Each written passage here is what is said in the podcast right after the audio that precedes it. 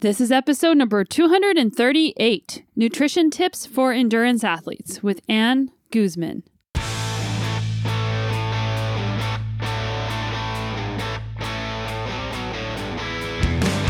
Welcome to the Sonya Looney Show. This is a podcast about how to live a high performance life, spanning the categories of mindset, plant based nutrition, and inspiring stories to help you be better every day. But when it comes time to get down and dirty and train hard, like you have to be willing to, yeah, you can do it with potatoes, but eat some easily digestible carbohydrates to fuel the work.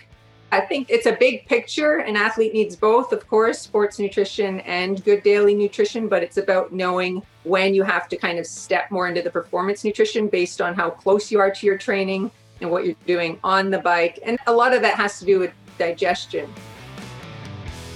I'm so glad that you're here listening today because learning more about nutrition is always a good move. And it's just something that you constantly have to remind yourself of because there's so much information out there that it's hard to remember all of it all at once. And that same goes for plant based nutrition. I'm always working on educating and re educating myself and sports nutrition as well. And the thing about nutrition is that it isn't just about being lean or overweight. The things that we eat influence everything in our body, from the way that we perform to the way that we sleep to the way that we age. And a really great way to keep track of all of that is with Inside Tracker. Now, you've probably heard me talk about Inside Tracker because I'm a big fan of this brand and this company. But they do blood tests where if you're in the United States, you can just go in and get your blood tested. If you're in Canada, you can actually have somebody come to your house and draw your blood. And they measure over 30 biomarkers things like cortisol, things like inflammation, magnesium, vitamin D, ferritin, and so much more. Going to your doctor and just getting a complete blood count test isn't really enough to give you the optimized ranges that you need. And oftentimes, the blood work that you get from doctors' offices are not nearly as comprehensive as the Inside Tracker tests. And I first discovered these guys because I changed my diet way back in 2013 to a plant based diet but I wanted to continue to make sure that I was optimizing and that I was healthy. And I was doing these really long stage races all around the world. And I wanted to just see what does my body look like from a blood test and biomarker perspective when I come back from a stage race. Is the nutrition that I'm giving myself adequate to not only be healthy, but to perform at the highest level on the world stage? And it gave me the peace of mind that what I was doing is actually working really well, and it still is working really well. But there's always room for improvement. And the cool thing about Inside Tracker is that they have done a bunch of research to show you the optimized range of each biomarker as an athlete and how you can add in healthy foods to make these biomarkers look better. And then you can retest and actually see the results. Now, that's so empowering because a lot of times we're not exactly sure. We think we feel better or we think we're doing the right thing, or maybe something feels off and you're just not sure why. And being able to get the data is just amazingly empowering. So for 25% off everything on their website, go to insidetracker.com slash Sonya. I like the ultimate plan, but there are different plans that you can get based on what your needs are. And that's insidetracker.com slash Sonya. Now let's get back in today's guest, Anne Guzman. And Anne Guzman is a registered holistic nutritionist with the Canadian School of Natural Nutrition, specializing in sports nutrition. And she also works as a sports nutrition consultant. She believes that athletes often undermine their training by not fueling their bodies with proper nutrition, as well as not timing their nutrition optimally for performance gains. And that is a big question that people often ask me is like, how do I time my nutrition? When should I be eating carbohydrates? How much carbohydrates should I eat? Are carbs bad? And Anne is just a wealth of knowledge on many different topics. As you'll find out, she has a great love of learning and is always life student. But she has a really interesting background. First, her background as an athlete. She was a varsity freestyle wrestler and also became a professional road cyclist, racing both nationally and internationally. She has competed in World Cup races, the 2007 Pan Am Games, as well as racing in Europe. Anne's curiosity and love of learning enabled her to also use her own body as an experiment for recovery and race nutrition. And I can relate with that. I'm definitely my own guinea pig when it comes to a lot of different things. And that is one of the easiest ways and sometimes the hardest lessons to learn. The biggest thing about sports nutrition is that it is very individual and it's all about understanding the basics of it. So, this is more of a sports nutrition 101 and then being able to start testing it out on yourself. And as I mentioned, Anne has been her own guinea pig. I've been my own guinea pig. And to some extent, you have to do that as well because everybody's a little bit different. In this podcast, you're going to learn about sports nutrition for activity level, like how much you actually need depending on how hard you're going. We talk about things like glucose, nutrition for competitive athletes versus just exercising for health, the nutrition pitfalls and mistakes of endurance athletes. Specifically, we talked about carbohydrates, caffeine strategy, and hydration. We talked about the right kind of fatigue because sometimes in the morning you're just tired when you wake up, but sometimes when you wake up, you really need more rest. We talked about supplements and also calorie restriction. And included some really great charts about carbohydrates and when to eat them for pre-race nutrition. And I highly recommend going to my website, sonyalooney.com slash podcasts, and check out the show notes for this episode because you can get those free downloads. Anne has also contributed a lot of information that will be really helpful and a great follow up to this podcast on the Pro Kit, and that is also linked up in the show notes. Now, this podcast wasn't about plant based nutrition, it was about sports nutrition. But if you're looking to just add in more plant based foods and you don't know where to start, you don't know what type of foods to eat, I actually put out my own cookbook a couple of years ago. And these are my very own recipes that I've formulated because I think plant based should be delicious. I think it should be easy. And plant based isn't just about eating salads all the time. The cookbook is called the Plant Powered Academy Cookbook, and you can get it at moxyandgrit.com, M O X Y and grit.com, or you can go to my website, sonyalooney.com, and click on Eat Plants. I have recently edited and updated this cookbook, so if you've purchased it in the past, I did send out an email so everybody got the updated version for free. And if you missed it, make sure you send me a message so that you get it. And we also have the Plant Powered Academy Facebook group. There are over 2,300 members in this group, and people help each other out. Like, do does anybody have any breakfast ideas? Like that was the post that got a lot of attention this week because not everybody wants to eat oatmeal for breakfast every day. So it's a great community. It's all about collaboration and just helping each other be better and eat healthier foods. And are you signed up for my weekly email newsletter? It's at sonyalooney.com slash newsletter where I write and research for an article every single week. And the articles are usually about mindset and motivation and just working on being your best self.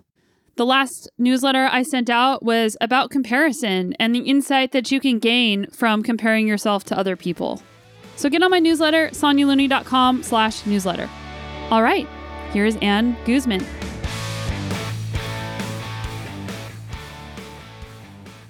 Anne, welcome to the show. Thanks for having me, Sonya. I've listened to so many of your podcasts. You've joined me on many hikes and learned a lot from your guests. So excited to be here.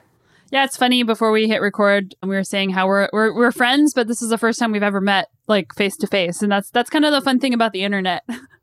I know it is bizarre. You feel like you really know people, and then you're like, right. But I do kind of feel like I know you now that we're we're on the computer. Just similar, you know, we like a lot of the same things. We do. And speaking of um, things, today we're going to be talking a lot about nutrition. And you have you have a, a pretty diverse um, and interesting background, like kinesiology, nutrition. Can you can you talk about your background just a little bit before we take off? Yeah, I mean it is really diverse. It's something that used to really bother me because I would think, wow, where does all this go? But um, I find the older I get, you know, there's I can connect a lot of dots. But like you said, I come from a kinesiology background, um, always loved athletics. And my athletic background is, you know, every sport. In university, it was wrestling. And after university, spinning and then and then cycling took over. And then after that, you know, I've continued to learn. I'm a learner. So in many different areas, whether it's in you know pharmaceutical sales or I did some health club management, and then I started my own business. Did some racing as uh, in the women's peloton for five or six or seven years, and then now I'm I'm still running my business for sports nutrition, but I'm actually back in school, so it's never too late to keep learning and. Uh, back doing a master's in science and doing some research in bone health. Awesome.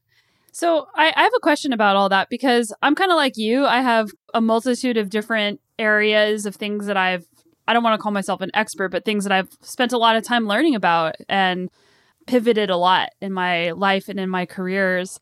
And for you, like what's given you the courage to do that? Because a lot of people have like imposter syndrome or they just think that they can't do it if they need to switch things up. Yeah, well, I would say I didn't always have the courage. In fact, I feel like it's only in the last three or four years that I've recognized that I think it's a good thing. But before that, actually thought it was a negative thing. And two things changed that for me. One was reading David Epstein's book, uh, Range. And the other one was listening one day to Tom Bilyeu in a podcast. And so Tom kind of talking a learner and how he identified with that. And I just remember like that was this moment. And I was like, oh my God, that's that's me. And then the other one was, you know, in the book Range, I had always thought, what's wrong with me? Like, why do I keep switching careers? And I had labeled myself as, you know, almost a quitter because I was getting bored. Like that was the word I associated with it. And when I read range, it was like, oh, this is interesting. And obviously, there's nothing wrong with being a specialist. Like being a neurosurgeon is, is totally incredible or something like that. But I guess he just kind of brought to my awareness that, oh, wow, it's actually very useful to have such a breadth of knowledge and skills because you become relatable. At some point, you really start connecting a lot of dots. And it also allowed me to go back and change my story about myself, which was, oh, you're kind of quitting and getting bored, to no, actually, I wasn't getting bored. I wasn't learning anymore. And so that's why I left those positions or those careers. And so looking back, I probably could have reacted differently within those situations if I would have been able to identify that I wasn't learning anymore rather than I'm bored. So, you know, you get older and you look back and you think, okay, so now if I come into that situation, either is there an opportunity to create more learning here? And if not, maybe it is time to leave and do something new. But like yourself, you know, I do like to learn about a lot of things and I like to produce quickly enough when I'm learning them too. I don't think I'm that, you know, I know you're writing a book because I've heard you talk about it and how hard it is. And I would love to write a book too, but I think that would be so hard because it's such a long time before you produce from that learning. So it takes a really special focus to write a book for several years versus if you're writing articles and whatnot and then you're producing something more quickly. But yeah, I think with the whole pivoting, like for me, it's just I want the new challenge again. I want to be a beginner again. And the older I get, I recognize that I like hard work and I want to go through that early grind where it's frustrating when it's like find a solution or you connect steps. So that's kind of the way I look at, you know, having so many different previous careers. And I assume I'm going to have many different ones still, which is probably why I went back to school because I was like, okay, I love sports nutrition, but there's something else. And maybe it's a pivot off of sports nutrition, but I wanted to get on the other side and see like what is it like to do that research that I read all the time. And it's been so enlightening. So again, it's just like, oh wow, like it really gives me a different perspective. And what I think is super cool is that I feel like I can relate to a lot of people because I've been in so many different uh, careers. Like, how do you think about it? Do you feel like, do you wonder why you do it, or do you feel like you know why you do it?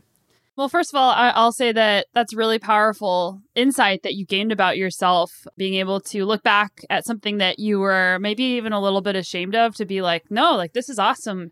And I know what went, I know not even what went wrong, but I know what was going on when I felt bored. And I know that I, I love learning, and that's a strength, not a weakness of mine. And now I know how I want to apply it and view the big picture of, you know, connecting lots of dots and being able to bring to the table a diverse amount of knowledge and experience that might be a perspective that other people don't have. And I think that's that's really, really awesome. Thank you. Yeah. It's something I spend a lot of time thinking about lately. I think the topic of learning should be yeah, maybe I'll write a book about that one day because I feel like um, it doesn't get enough attention, and you know, it allows you to to be very humble because the more you learn, the more you realize you don't know, and I think that's been especially obvious to me since I've gone back to do research. And my God, I could spend six months learning something, and I realize I'm literally just scraping the top of the iceberg and it could take me a decade before I really get this. And so that's kind of nice because you're not going to get pompous about anything when you're learning like that, right? Which, yeah, I think that's part of my value set anyhow. But yeah, I like that about it. You're always you always realize, okay, there's a lot more. And I guess the the trouble there could be that you start thinking you don't know anything. So, you know, the whole imposter syndrome thing, oh my God, there's so much to learn. I don't know anything. How can I even write about this? But I think I just have to remind myself that I know a lot about something compared to someone who's never read about it. And if I can help someone a little bit with what I know, then you know I have to frame it that way instead of oh my gosh I don't know anything because it's all relative right I don't know anything about the inside of my car I can't fix it so everyone's paying attention to learning something. Yeah, and it's all about like who are you comparing yourself to whenever you say I don't know anything. Like if you are comparing yourself to probably 99% of the population in the areas that you've spent time learning about, you probably know more than 99% of the population. But compared to that 1% that might have been spending an entire lifetime working on it, maybe you don't know as much. So the comparison game is always so interesting. Yeah, no, that's a super good point. And you know, I I spend a lot of time just reading research and communicating with you know professors on Twitter. And I'm not a professor. I know that a lot of these people are specialized in what they're researching. So I admire that and I want to learn from them. But you're right, and that's when I get the whole oh gosh, I know so little. But I really work hard now, and I think the older I get, this is easier to do. To just be like, oh, I'm so lucky that I get to communicate with these people and they're open to communicating with me and you know now i'm at the point where i don't mind asking them a question that might look really stupid to them because they've been doing it for 25 years but you know they're experts so why not ask them the question and the amazing thing is when i listen to them on a podcast they're also saying well we don't know yet well i'm not sure well it's possible right because well they're scientists and that's what science is like so yeah, I'm always amazed at uh, the humility of people that are just such experts. It's really awesome. All right, so let's let's talk about nutrition a bit because I know people are really curious. Um, we've talked about plant based nutrition extensively on this podcast, but we haven't really dived into the deep end, or I don't know if it's dived into the deep end, whatever. But we we haven't dove into the deep end about sports nutrition very much. So, like when people are looking at their nutrition versus their sports nutrition, how do you fuel yourself differently as an athlete versus just if you're not an athlete and i know that the label athlete is is one that's interesting for a lot of people but if people are, are athletic they like to use their body they like to move their body what considerations do they need to take when looking at their nutrition? Yeah that's a really great question i'm glad you kind of contextualized it a little bit because the context here is going to be everything. And you're right anyone that's moving can be an athlete but to answer the question, I would almost want to delineate between someone who maybe exercises an hour a day, three times a week, and an elite competitive cyclist. Because for that person that might exercise three hours a week, there might not be a big difference between how you would eat if you didn't exercise three times a week. So if you had a good base and you were meeting your protein needs, um, you're meeting your calorie needs, you're you're eating wholesome food, just spreading it out throughout the day. I mean, if you're working for working out for under 60 minutes, two or three days a week, not necessarily a lot would have to change. So it would depend maybe on the intensity and if you're trying to build muscle versus just trying to improve health and maintain, you know, some fitness. But that's very different from a competitive athlete. And to me, that's where the more obvious differences come in. Um, not that you wouldn't still you know want to make sure you had enough carbohydrates to do a one hour intense workout. If you were in the former category you know there are some small intricacies you want to make sure depending on the type of exercise you were going to do. But once you're more in a you know you're putting in a lot more hours in the week it's a lot more intense and let's just say you're competing for the purposes of this like it's more competitive then it becomes very different. And you know i actually like to split nutrition into daily nutrition and sports nutrition when I'm talking to an athlete. And now, even though, you know, combined, every athlete is obviously consuming both, but, you know, a healthy athlete is a consistent athlete and is an athlete who's going to get injured less. And that means that they can train more often. So we can't just focus on the sports nutrition because that would mean that all we cared about was the hour before the training and what we're doing while we're training, and then maybe the hour after the training. And then, you know, if everything else is garbage, then you're not really a healthy athlete. So, you know, the daily nutrition really for someone who's training a lot, you're thinking about you know, carbohydrate needs depending on hours of training and intensity, protein needs, and then, you know, fat is almost the last one I would look at because it depends on the caloric needs. But really, you're looking at healthy, wholesome food throughout the entire day and hydration that is going to help you meet the you know caloric and energy intake you need based on what you're doing. So it is very much just healthy eating it differs around your training because then you know you have to start keeping things in mind. And that's when i like to differentiate because healthy eating you could have you know really wholesome bean burrito with broccoli and, and brown rice but you're not necessarily going to have that an hour before you go do really hard training. And that's i guess where I, I start to draw the line is the timing before training and then what you're doing during training and then the recovery after. And where i think sometimes i'm noticing maybe on social media that the two get blended and often i'm going to guess this backfires but is when someone wants to bring their really healthy eating onto let's just say the bike because you know an extreme example, right? So we're going to bring broccoli on the bike. Of course, we're not going to bring broccoli on the bike, but you know, it's a very low calorie food that's high in fiber and it's not going to provide you with what you need for a 90 minute plus hard intense training ride.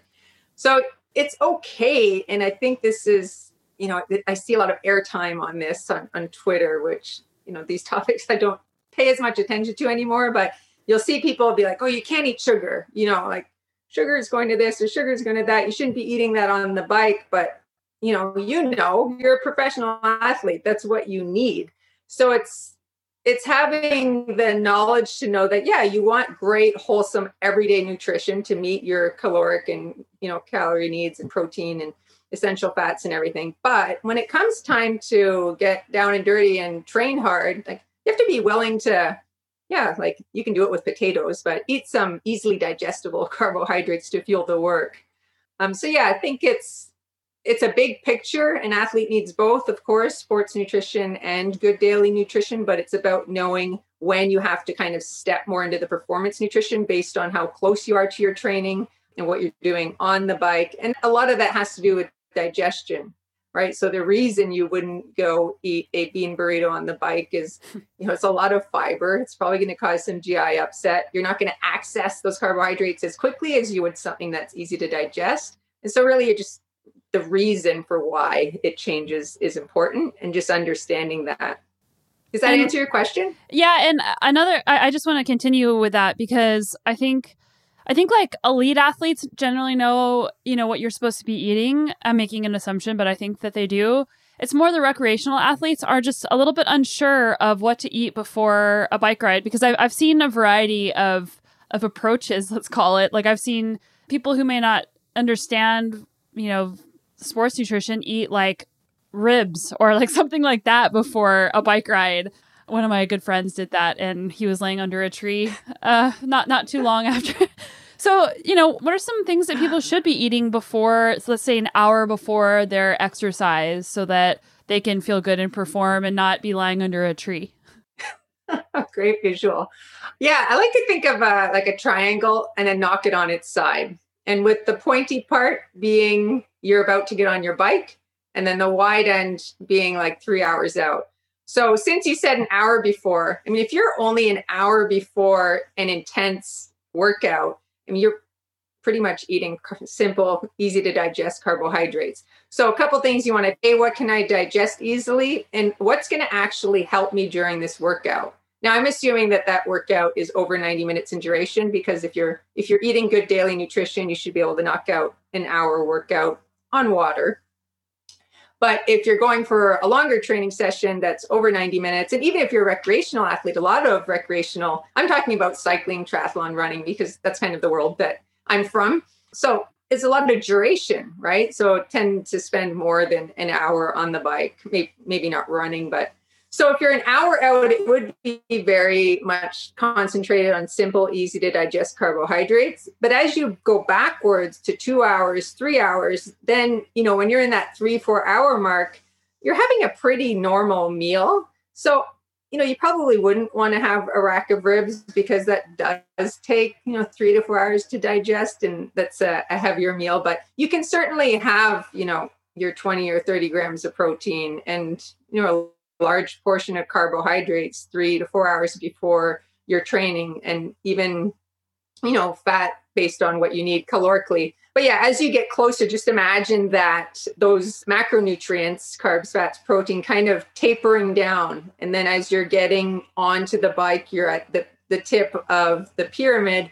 And at that point, you're essentially predominantly eating carbohydrates. Okay, so basically, the closer you get to the ride, the more simple carbohydrates you want. And then while you're on the bike, eating easily digestible foods, usually after about an hour if you fueled properly before the ride. Yeah, I mean, if you're going to do, let's say, a three, four hour ride, and I will include again more recreational athletes there because a lot of people are doing grand fondos or group rides or you know other long events. I have the rule of early and often, so I wouldn't even wait an hour. If I was going to do a three hour ride, I would be eating within the first half hour and I'm glad you said that because it is a really common thing that people will wait two and a half hours into like a ride, like a fondo or something. And then they get into trouble because now they're too depleted and maybe they're completely depleted of glycogen. And now they're trying to play catch up during the ride. And that's, you know, that's a lot more problematic and you're not going to feel great. Like your perceived exertion is going to go up significantly if you get there. So if it's a longer ride, I would just have the quote early and often in my mind, and I'd already be drinking a sports drink and eating something within the first 30 minutes. Yeah, that's that's a really good point. So if it's over 60 minutes, then you need to start early and often. Yeah, and even more over like probably an hour and a half for sure. Like 60 minutes, you could just drink water. You know, obviously, it, depending on the athlete and the goal, there are going to be times that you probably do a 90 minute ride on water. I mean, it's not the end of the world, right? But if you're doing like back to back hour and a half hard intense interval rides three days in a row, that, that's probably not going to be ideal because you can deplete all of your glycogen in 90 minutes of hard training. So once you know that, you can think to yourself, okay, like I'm going to go kill it for 90 minutes. I know I can deplete all my glycogen in that time if I go as hard as I can so in that case, I should probably have something, you know, maybe halfway through this effort. Yeah, I think it's really individual. Like having a baseline understanding of what it could look like is a good place to start. But then your training load during the week, your intensity during the week, maybe you did a race. Like there's all these different factors and variables that can affect your fueling strategy. But just understanding the baseline of, you know, what that looks like, I think is a good place to start for people.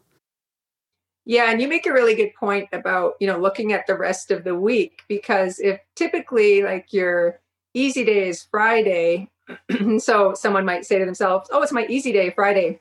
I'm really going to cut back on my calories today." But meanwhile, you're planning on riding like 4 hours on Saturday and Sunday. I mean, you always have to think about like what's coming next versus just the moment that you're in because you're preparing for what was yesterday and then what's tomorrow. So if you depleted yourself the day before and then you didn't recover because now it's your easy day, you're just setting yourself up to to have a pretty heavy legs for the weekend playing catch up. So that you're kind of touching on one of the topics I wanted to bring up are some of the insidious causes of underperforming and poor recovery and you just mentioned like if you're not exercising very much one day but you know that you're going to be exercising a lot in some days to come not under fueling on your on your rest day or on your easy day because those that's going to help you recover from previous days and also fuel fuel you for the days to come.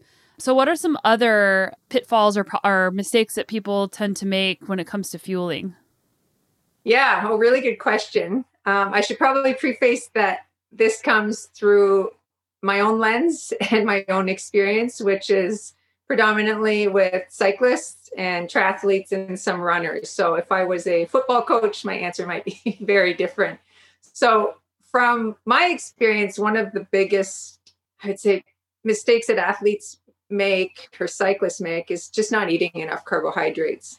And depending on the athlete, I find in the teenage population, um, unfortunately, there there seems to be like a fear of carbohydrates for a lot of teenage athletes. So I'm not sure if that comes from peers and dieting and magazines, um, or even from their parents, right? So if a, a parent is at a stage in their dieting and then, you know, they're living in the same house, a lot of times they're buying the groceries and there's obviously conversation.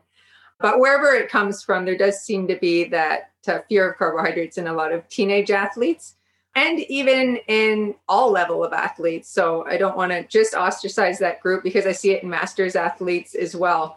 So that would be a big one. And I see how that impacts athletes in many ways. So one is that they become diesels. So they're really good at riding one pace.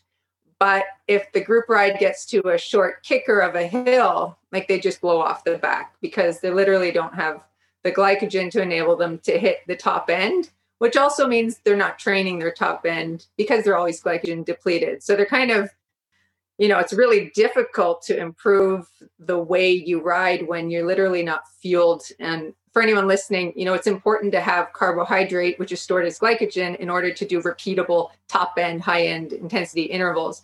So if you're just chronically on a lower carbohydrate diet, that really impacts you that way. The other way I see carbohydrates impact athletes is when not only do they not eat enough uh, during the day in their daily nutrition, but also during the ride. And then what can happen is it really backfires. And I've done this. I've made all these mistakes myself, by the way. So I felt like I'm immune to these. I have bonked, I have cramped, I, I've done it all. So you know, it's when you get home from a ride, you haven't eaten enough, or you weren't, um, you didn't have enough glycogen stores when you went into the ride, and anything is appetizing.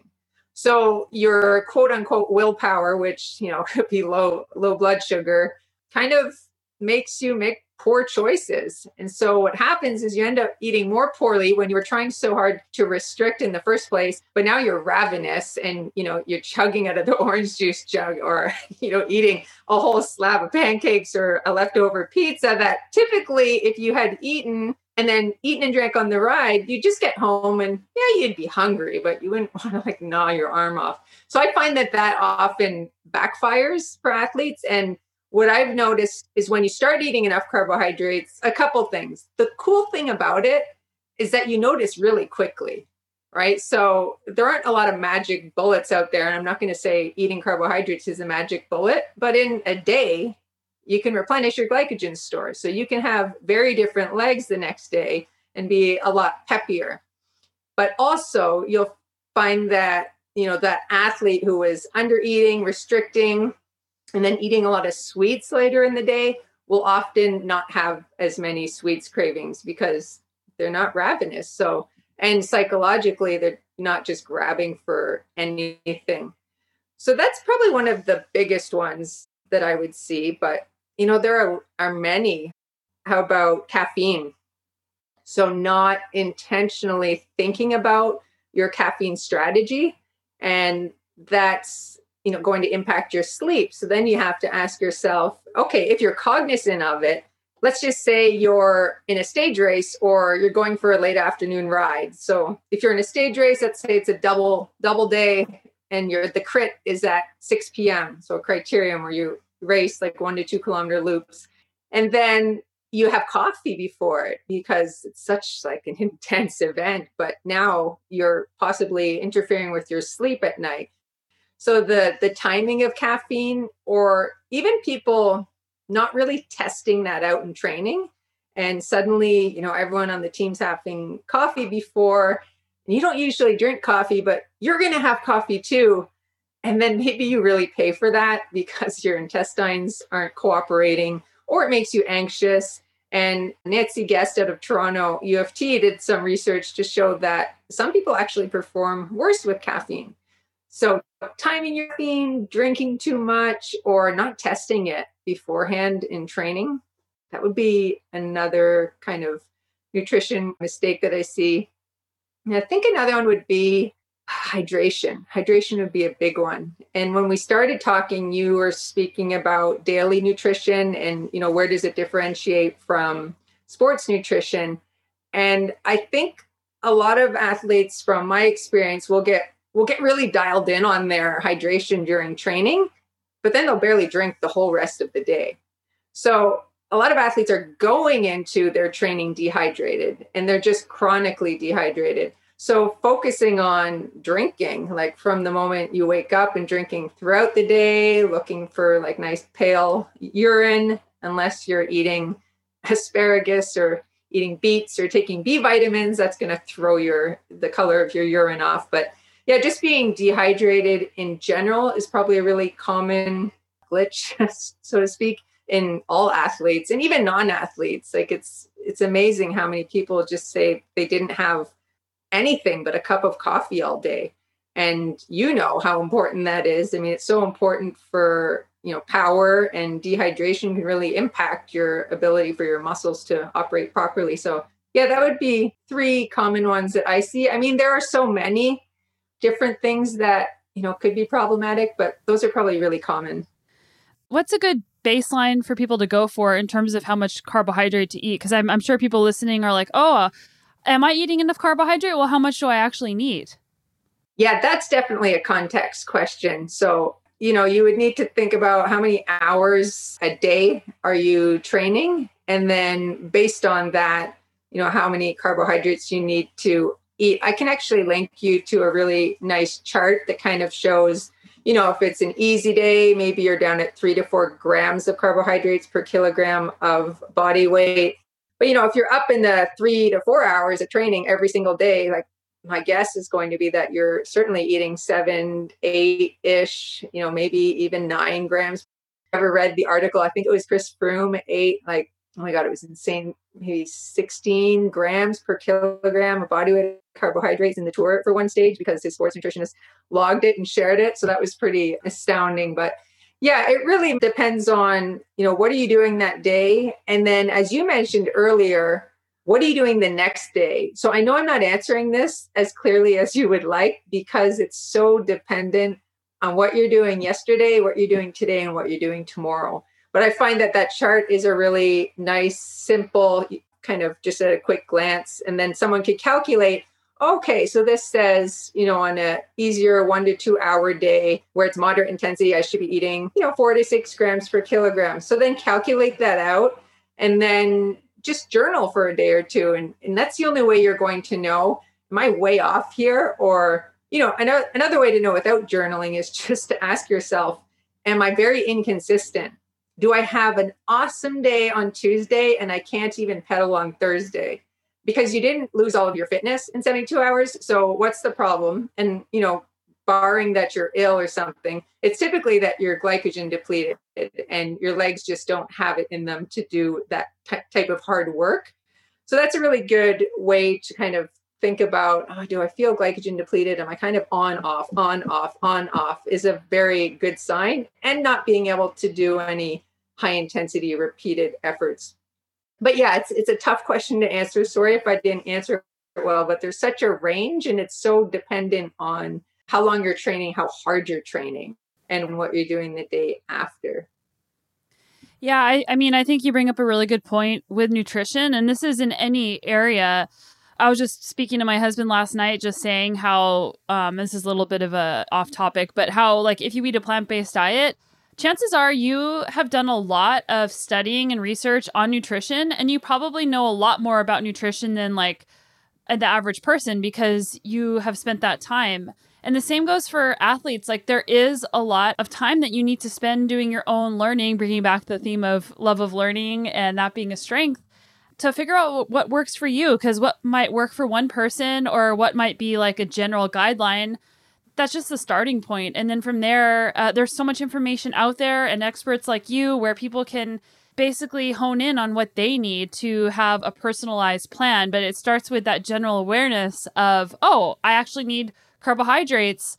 Carbs aren't bad, and I need to be eating simple carbohydrates before my workout and during my workout. I need to eat early and often. And oh, you mean that I need to eat like a different amount based on like the amount of you know training i'm doing. So just that general awareness is such a great starting point for people. And then from there they can start you know they can take the ball so to speak and start learning on their own what's going to be effective. And the same goes for caffeine strategy. You mentioned like don't try new things on race day or, or like on the day that's a, an important day to you. And i've definitely made that mistake. And there's going to even be days where things that worked for you in the past aren't going to work for you and it's just going to be random when you're telling that story, talking about caffeine, I was laughing to myself because in 2010, I raced the Marathon World Championships in Germany and I was so excited just to be there. And I, in the past, I would use a lot of caffeine for my racing. And I did all this, I had all this caffeine and I had the worst GI upset and I could not perform at all. And it was just so horrible to have that happen at like a world championships. Oh, no so that's you know that happens. And and it's it's normal to have learning along the way even even if you think you have it all figured out. Oh absolutely. I mean i have and, and sometimes you need to learn more about yourself too. And sometimes you only learn that through those you know mishaps. And i remember being in the tour of PEI and i think this was like 2010 now you know admittedly i have a lot more knowledge now than i did then but i was still you know into sports nutrition and my entire body cramped after the race. I mean, my fingers were cramping, between my ribs were cramping, everything was cramping. Yeah, it was like, it's like, is this what rigor mortis is like? And then my teammate Heather Logan Sprenger was was there. I was uh, guest writing for her team, and she happened to be doing her PhD in hydration with Gatorade.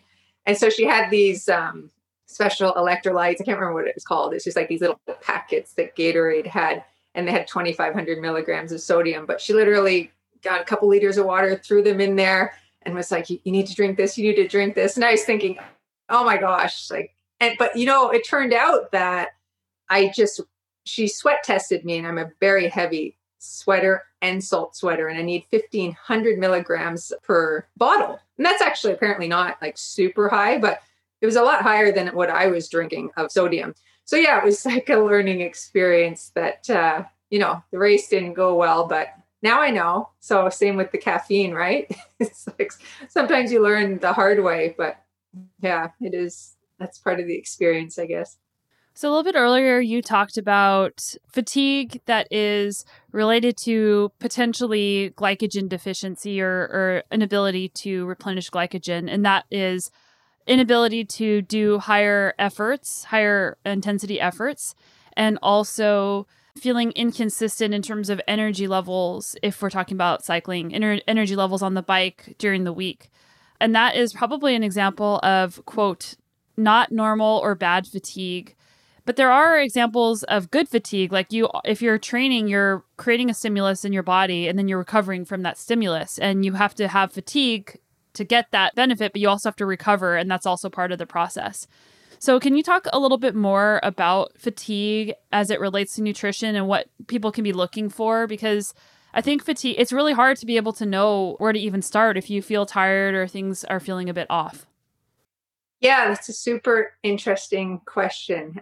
I think, you know, if someone is really trying to determine where their fatigue was originating from, I in a sense, nutrition would be so integral to figuring that out because if you did dial in your nutrition, A, it's going to go away or it's not. And then you'd be able to narrow in a little bit more on recovery from a training perspective. So I think if someone was always exhausted, um, I definitely would start with hydration. You know, a lot of people are just chronically dehydrated, which can make you feel very tired overall caloric intake, right? So just, you know, I know journaling isn't perfect, but how do you know where to go if you don't know where you are? So you have to start somewhere and get an idea of what you're consuming so that you can see is there, you know, a gap that I need to bridge here or or not? And if not, then it's like, okay, now something else going on. And of course, we can never um, rule out medical reasons. So definitely speaking with your doctor if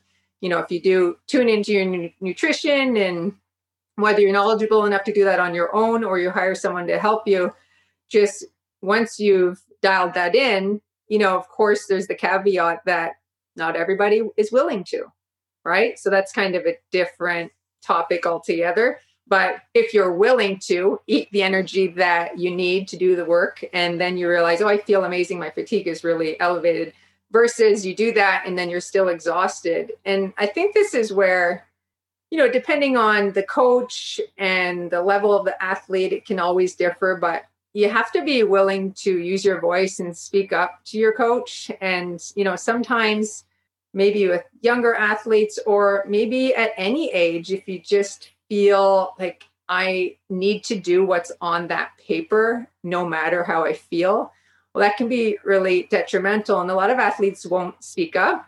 So I think it's very important to, to let your coach know I'm tired. A lot of athletes think that a rest day is weak, or I've seen many TrainingPeaks plans where the rest day is not a rest day. Like someone's doing plyometrics on the rest day, or they're, you know, still doing what looks like training to me, not like an active spin recovery. And that's not my place. I can't uh, step in there. But so that's kind of why I'm saying it now you know, you should have a rest day or two during the week. And, you know, it's a great time to mentally rejuvenate yourself. And maybe you're mentally exhausted. Maybe you haven't had a chance to be social because you're training every single day. So sometimes the fatigue can be related to that. If you know Monday and Friday are easy, it allows you to be like, oh, I'm going to train so hard and get these two days in because I know on Monday I can just relax and maybe I can go, you know, meet a friend for coffee.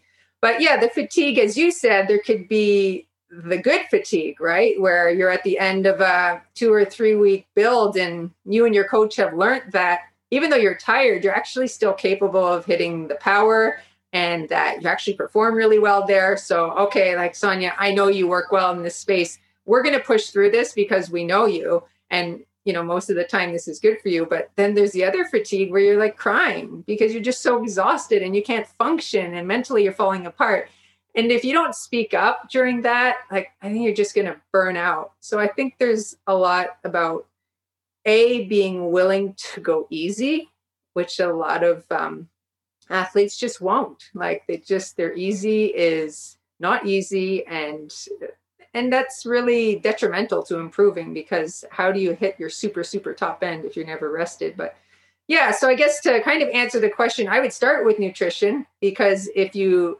improve your nutrition and hydration and realize the fatigue is gone well there's your answer. Um, if you do that and it's not gone i mean if you don't have a coach look at your own training and when do i rest like do i rest or are my rest days actually rest or am i going to the gym on that day because I have to do something, right? Then you need to ask some deeper questions. Why do you have to do something? Maybe just go for a walk. But yeah, and then of course there's always the medical aspect. You know, never rule out if you really think something's wrong or you're exhausted because you're depressed, right? So there's there's always that other side of it as well. So there's so many ways, but I think I would really start with nutrition because it often is the reason a lot of athletes are just dragging. And I think this is a really good bridge into talking about supplements because sometimes you just need to take supplements because it's really hard to replenish what you need from your food that you're eating. And there could be people that would argue with that thought that I just put out there. But it seems like a lot of people take supplements and there's a wide variety of what people take. Like some people just will take like a multivitamin and then other people have like a giant bag of pills. So, what are your thoughts on supplementation and what are some supplements that you think people generally would benefit from? Yeah, that's a big topic. You're right. I'm kind of glad you brought it up because actually it could have been involved in one of the nutrition mistakes section, but not always a mistake. But, you know, often I'll, t- I'll get an intake form from a new athlete and there's a supplement section and sometimes i'm just blown away by it's like they needed an extra page and i'm like wow this is incredible. And it's expensive right? So it is interesting and you know i think that a lot of times supplements are taken out of hope and you know i just want to feel better and i saw this so i'm going to take this and i'm going to take that. I think the one thing i would say for some common supplements like calcium or iron, which shouldn't be a common supplement. But sometimes I see those a lot on athlete journals. And then I have to think, okay, well, what, why do they think they need that? And, you know, if you're taking iron, it should be because a sports medicine physician has told you that you need to take iron. So we don't just randomly pop iron because, you know, that could be unhealthy and have its own consequences. But I think it's so important to come back to are you getting everything? Are you eating enough? because a lot of people won't be eating enough. And so they'll try and bridge the gap with supplements. But let's pick calcium for an example. So you see a food journal, the calcium is really low. The first thing that a lot of athletes will say, well, which supplement should I take? Instead of which foods can I eat? Broccoli. Right? Because when you take, yeah, yeah, exactly. The dark leafy greens, and it's not always milk, right? But I think the the point there is that there's also so many other nutrients that come in the food besides just calcium. So if you can like bridge a gap like that with food, I would bridge it with food. And you can't overeat calcium in food, but you can over consume calcium supplements. You know, I guess we're not talking about supplements from a performance perspective, so that's a little more broad, but I see a lot of athletes you know, could benefit from taking B vitamins, which can be depleted in sweat. But, you know, there aren't that many supplements with a lot of great evidence, is the reality. So, from a performance perspective, there's about five. But from an everyday perspective, like I've not personally read a lot of studies to say that taking a multivitamin will do A, B, and C for you. So I guess it, you know, it's individual. It's like, do you feel like you have a bit of a safety net if you take a multivitamin, then okay, take one. But do you really need 20 other things in the cupboard as well? And if you do, why do you need them?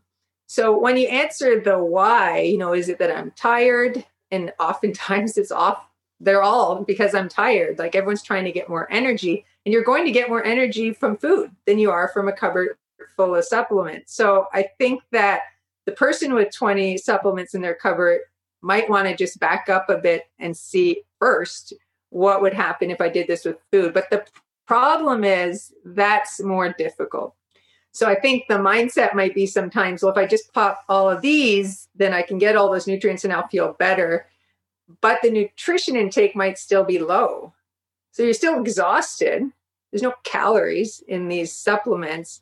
So why would they necessarily do that unless they have some really good evidence to back them? And you know, caffeine's the only one that I can, besides maybe like chewing nicotine or you know chewing gum for focus, but otherwise, you know, they're not going to give you energy necessarily. They might be involved in energy metabolism, but they're not going to give you energy. So yeah, I would always go back if you're looking at your cupboard of 20 supplements and ask yourself why and keep asking after the next why. Well, I'm tired. Well, why? Okay, and then am I even eating enough? Am I trying to fix that with all of these? So, yeah, I don't know if that answers the question. Yeah, and another another thing is like am I sleeping enough? oh, yeah, that's huge. I can't believe we haven't talked about sleep yet. That's such a good point because you know, from a even when you said fatigue, right? So from a recovery perspective and a fatigue perspective, sleep is yeah, so powerful. And you can do everything right, even nutritionally. But as soon as you're not sleeping, like you're still putting yourself at a disadvantage. So that's a really big one. And then you might have a cupboard full of pills to help you sleep, in which case I would really go to the doctors, right? And make sure that, you know, you don't have sleep apnea or something else first and then I recently did a podcast with Amy Bender, and she had some great suggestions on sleep. So, really getting a lot of daylight exposure, exercising at certain times of the day. And, you know, the answer wasn't in the supplements, it was in cognitive techniques that could help you fall asleep, like thinking all of the words that you could think of that start with an R. And I got to tell you, I tried this. I'm very fortunate. I'm an awesome sleeper, but I tried it and I can't believe how well that works. Just lying there and thinking of every word I can that starts with an R. And then the next morning, I'm like, oh, yeah, I guess I fell asleep. but yeah, for sure, from a fatigue perspective and supplement perspective, maybe you just need more sleep. That's huge. Yeah, another one. She's actually been on my podcast as well. But another one I like, it's from actually one of the sleep meditations. It's counting down from a thousand. And it just gives your brain something sort of mundane to do so that you're not going down these paths of anxiety. And it's so mundane that you actually fall asleep. That's amazing. And math's not my favorite subject, so that might cause me anxiety. I'm just kidding. no, that's good. I know. I've tried some of these with my daughter, but she's not interested yet. She's too young. yeah, that's a good one. What about vitamin D? Yeah, it's so funny because I just uh, shared an article this morning that someone had written about vitamin D. I mean, vitamin D is different because in the northern latitudes, like up here in Canada, it's recommended that we take vitamin D year round. And so that's not only because we're covered in snowsuits, but also because even if we were going to put tinfoil out on the snow and try sun tanning, we, you know, the latitude of the sun just isn't at the right angle in order to help you synthesize the vitamin D through your skin. So even I'm sure in uh, northern parts, I think it's something like under 36 degrees latitude. Can't remember the exact, but you can easily Google that one. But yeah, we're it's recommended to take it year round. So that's definitely one of those supplements that is a little bit different. It is also more difficult to get from food. So you know, in the summer months, it's not a problem because we're getting so much sun on our skin, unless you're slathered in sunscreen from head to toe every time you walk out the door. So it, it would require you to not wear sunscreen for about 10, 15 minutes to get your vitamin D and then go inside, put it on, and then go out. So that's something to keep in mind because if you're protecting yourself from the sun all year round, then you you would take it all year round, regardless of even if you lived uh, somewhere within the southern hemisphere. So yeah, that's one that I would recommend. I mean, there are supplements I do believe in. I mean, I take myself, I take fish oil and I take vitamin D. I don't take calcium unless I know, you know, my my brain has become after 15 years a bit of a calcium calculator, so I kind of know when I think about my day. So if I know that, you know what, I was probably off like three or 400 milligrams today, then I'll take calcium. But otherwise, I try and consume it. And besides that, yeah, I mean, I've I've totally tried supplements that probably have no evidence behind them, right? So I'm not going to say I've not done that. I've definitely taken greens powders before. But from a performance perspective, there are supplements with good efficacy behind them. So caffeine, beetroot juice, creatine, beta alanine, and I feel like I'm missing one important one because there's always five when I think about this. Yeah, but they have they have a lot of research behind them and they have been shown to improve performance depending on the context of the sport. But again, when you think about, you know, a couple of those that I just mentioned, so beetroot juice, you mentioned uh, we talked briefly about not trying something new on race day. So you can get a beetroot juice concentrate but I've met athletes who told me they're juicing their beets and drinking like five to 700 milliliters of beet juice before they train. And a lot of people that just does not sit well in the GI tract. So, you know, it's all about, you know, making sure that you test something like that out. But yeah, some supplements definitely can help with performance. But I would say that most supplements, you know, even the ones that can help with performance, some of them can be marginal gains, and you're going to get a lot more by maximizing your nutritional foundations. And then they're the cherry on the cake, really. And the last topic I actually want to get into is kind of a flip. So we've been talking about eating for performance. Like you need to eat calories and not just rely on supplements. You need to eat carbohydrates. But it seems like, especially cyclists and maybe even runners, like with strength to weight ratio and like pressure from even coaches to like be as lean and light as possible. And that makes your relationship with food like different and your perspective of like, well, f- I need to eat as little as possible and so that I can perform. So that shift is something that is that was a big shift for me actually. It was really helpful with my plant-based diet change because I used to look at food as like how little can I eat and you know how light can i be and it wasn't effective for me and then after i started eating plant-based i actually don't even think about that anymore. And i got to a weight i wanted to be at just from eating like whatever i wanted in in the whole foods plant-based realm. But people's relationship with food is really challenging really emotional. There's a lot of triggers involved. There's a lot of disordered eating that happens amongst both male and female athletes. So I'm trying to think of a specific question, but it's, it's just a topic that I think is a really important topic that we should talk about here. And I'd love to hear your thoughts on it. Yeah. So are you asking about like under eating or kind of restriction or just in general people's relationship with food? I'm, a- I'm asking about the people that are trying to be as light and lean as possible, but still need to fuel and have a good relationship with eating. Yeah. that's super important. It kind of makes me think of RED-S. I don't know if you have that in your mind when you're mentioning this, but so a lot of athletes are certainly restricting. One of the first things we talked about was um, some of the mistakes, and one of them would be the fear of consuming carbohydrates. So with cycling, definitely a you know can be a power to weight sport, and culturally, there's a lot of guess old school mentality that still exists about how to attain a good body composition, uh, quote unquote good. But what I find is that the athletes who, like yourself, have realized that if you meet your energy needs with wholesome food, you actually will have a better body composition and more consistent long term performance than if you're chronically restricting.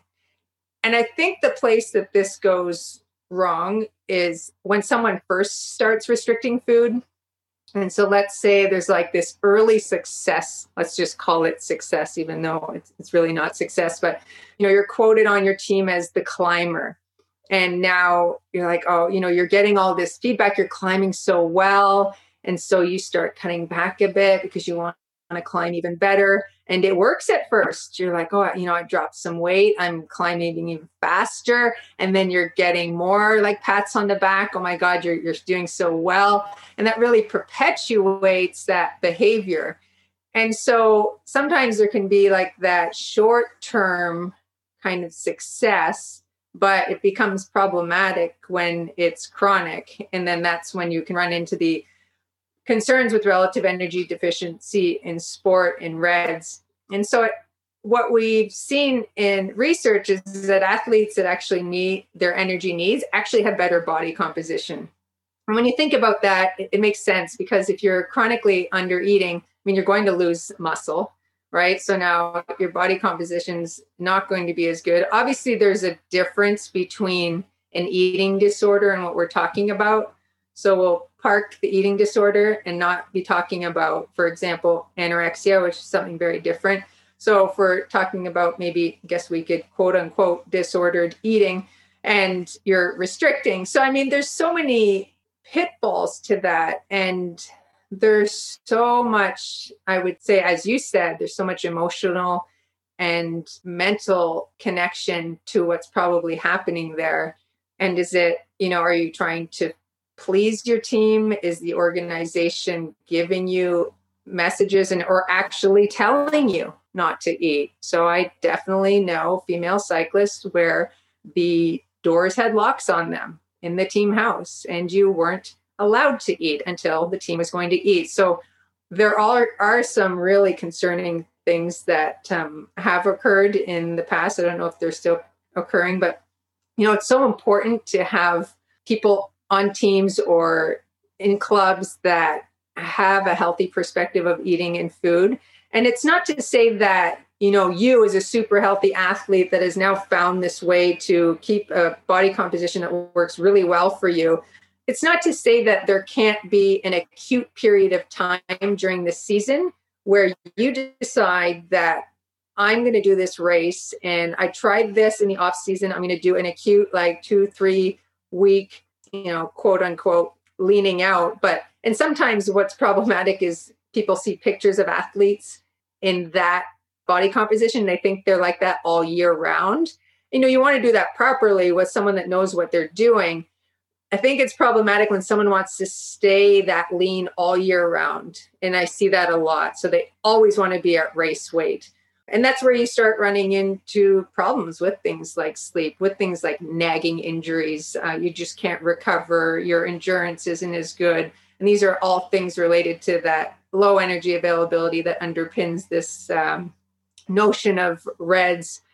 And it's very far reaching, right? And including like bone health, which you might not feel, but you know, is very important. So it's difficult, right? Because I think so much of this is psychological, but a lot of it is also education and realizing that if you fuel yourself properly, you're going to be able to build muscle. You're going to be able to train harder, which means you're going to get faster, right? So if you want to be a better athlete consistently and have longevity in your career, And I'll use Leah Kirchmann as an example because we did a podcast a year ago and we talked about how she's a really consistent athlete in the women's pro peloton. And she really takes seriously like fueling for the work and she's not restricting. And it reflects in her consistency because she's not getting injured all the time. She's constantly up there in the performance. And I think having role models like that is super important. And then having them talk about, or even uh, Ruth Winder coming out, like these athletes that are coming out talking about their experiences with RED-S. And that was specific to I'm a climber, I need to be smaller. But then starts eating more to meet her energy needs and wins the nationals on a long solo insane effort. But i mean because like she's fueling so well. So those types of examples are so powerful for us to go the other way versus what's been historically like you know let's go on five hour rides with diet coke i mean this is not healthy now let's look at these athletes now who have paid the price and some lucky, some not so lucky, right? Some have recognized and been able to get the help and then come out the other end, and others quit the sport because you're just broken and exhausted. And so I think you have to ask yourself if you're constantly restricting, you're mentally crumbling, maybe you're not even having fun anymore. Like, why am I doing this? And there has to be a healthier way because I used to love the sport when I first started kind of went on a tangent there, but yeah, I mean, to me, it's it's very mental and organizational, and then of course there's the whole element of, of RED-S, which is a topic in, in itself. Yeah, I think that was a really great summary and discussion of restricting calories and how we should be considering that in our athletic lives. So, Anne, this was such a great podcast, and there's a lot of information for people. And it's a, a really great example of the fact that this is just the beginning. If you're just starting to go on your nutrition journey, start doing your own learning about yourself and work, either work with a professional or just start looking for information and studies to read so that you can be better. Where can people find you and also your podcast? Yeah, thanks. I love chatting with you, by the way. And it's great to have someone who's been there, done that, and still doing it. So I'm sure you you would probably have a lot to say about what we spoke about today as well. So thanks for some of the input that you gave. I am on Twitter at Guzman Nutrition. So I do a lot of sharing and communicating there with other scientists and athletes. And also the Pro Kit. So I do a lot of my original articles on prokit.com, which is a great new platform for athletes where you can get a lot of quality information. And then my Instagram is probably a little more fun and uh, you know empowering side of me, but I do share some sports nutrition things as well, and more more so about you know mindset and mental things and learning and everything. But yeah, that's probably the places where you'll find me the most on social media. It's too hard to catch up on everything and be everywhere. I've recently checked out this clubhouse, which could easily be addictive, but yeah, so far I'm, I'm more so listening there right now. Awesome. Well, thanks so much. No, thanks for having me on. I appreciate it. I hope you guys got a lot out of that podcast. I certainly learned a lot talking to Anne, and I can't wait to have more conversations with her. Make sure you check out her podcast. It's called Imperfect Progress, and it's about sports science, nutrition, and navigating change in life. Thanks so much for being here, you guys. Rate, review, and subscribe, and do all the things that you love to do when it comes to getting the podcast out there. And I'm with you on this journey of personal growth, adventure, and our mission to be better every day.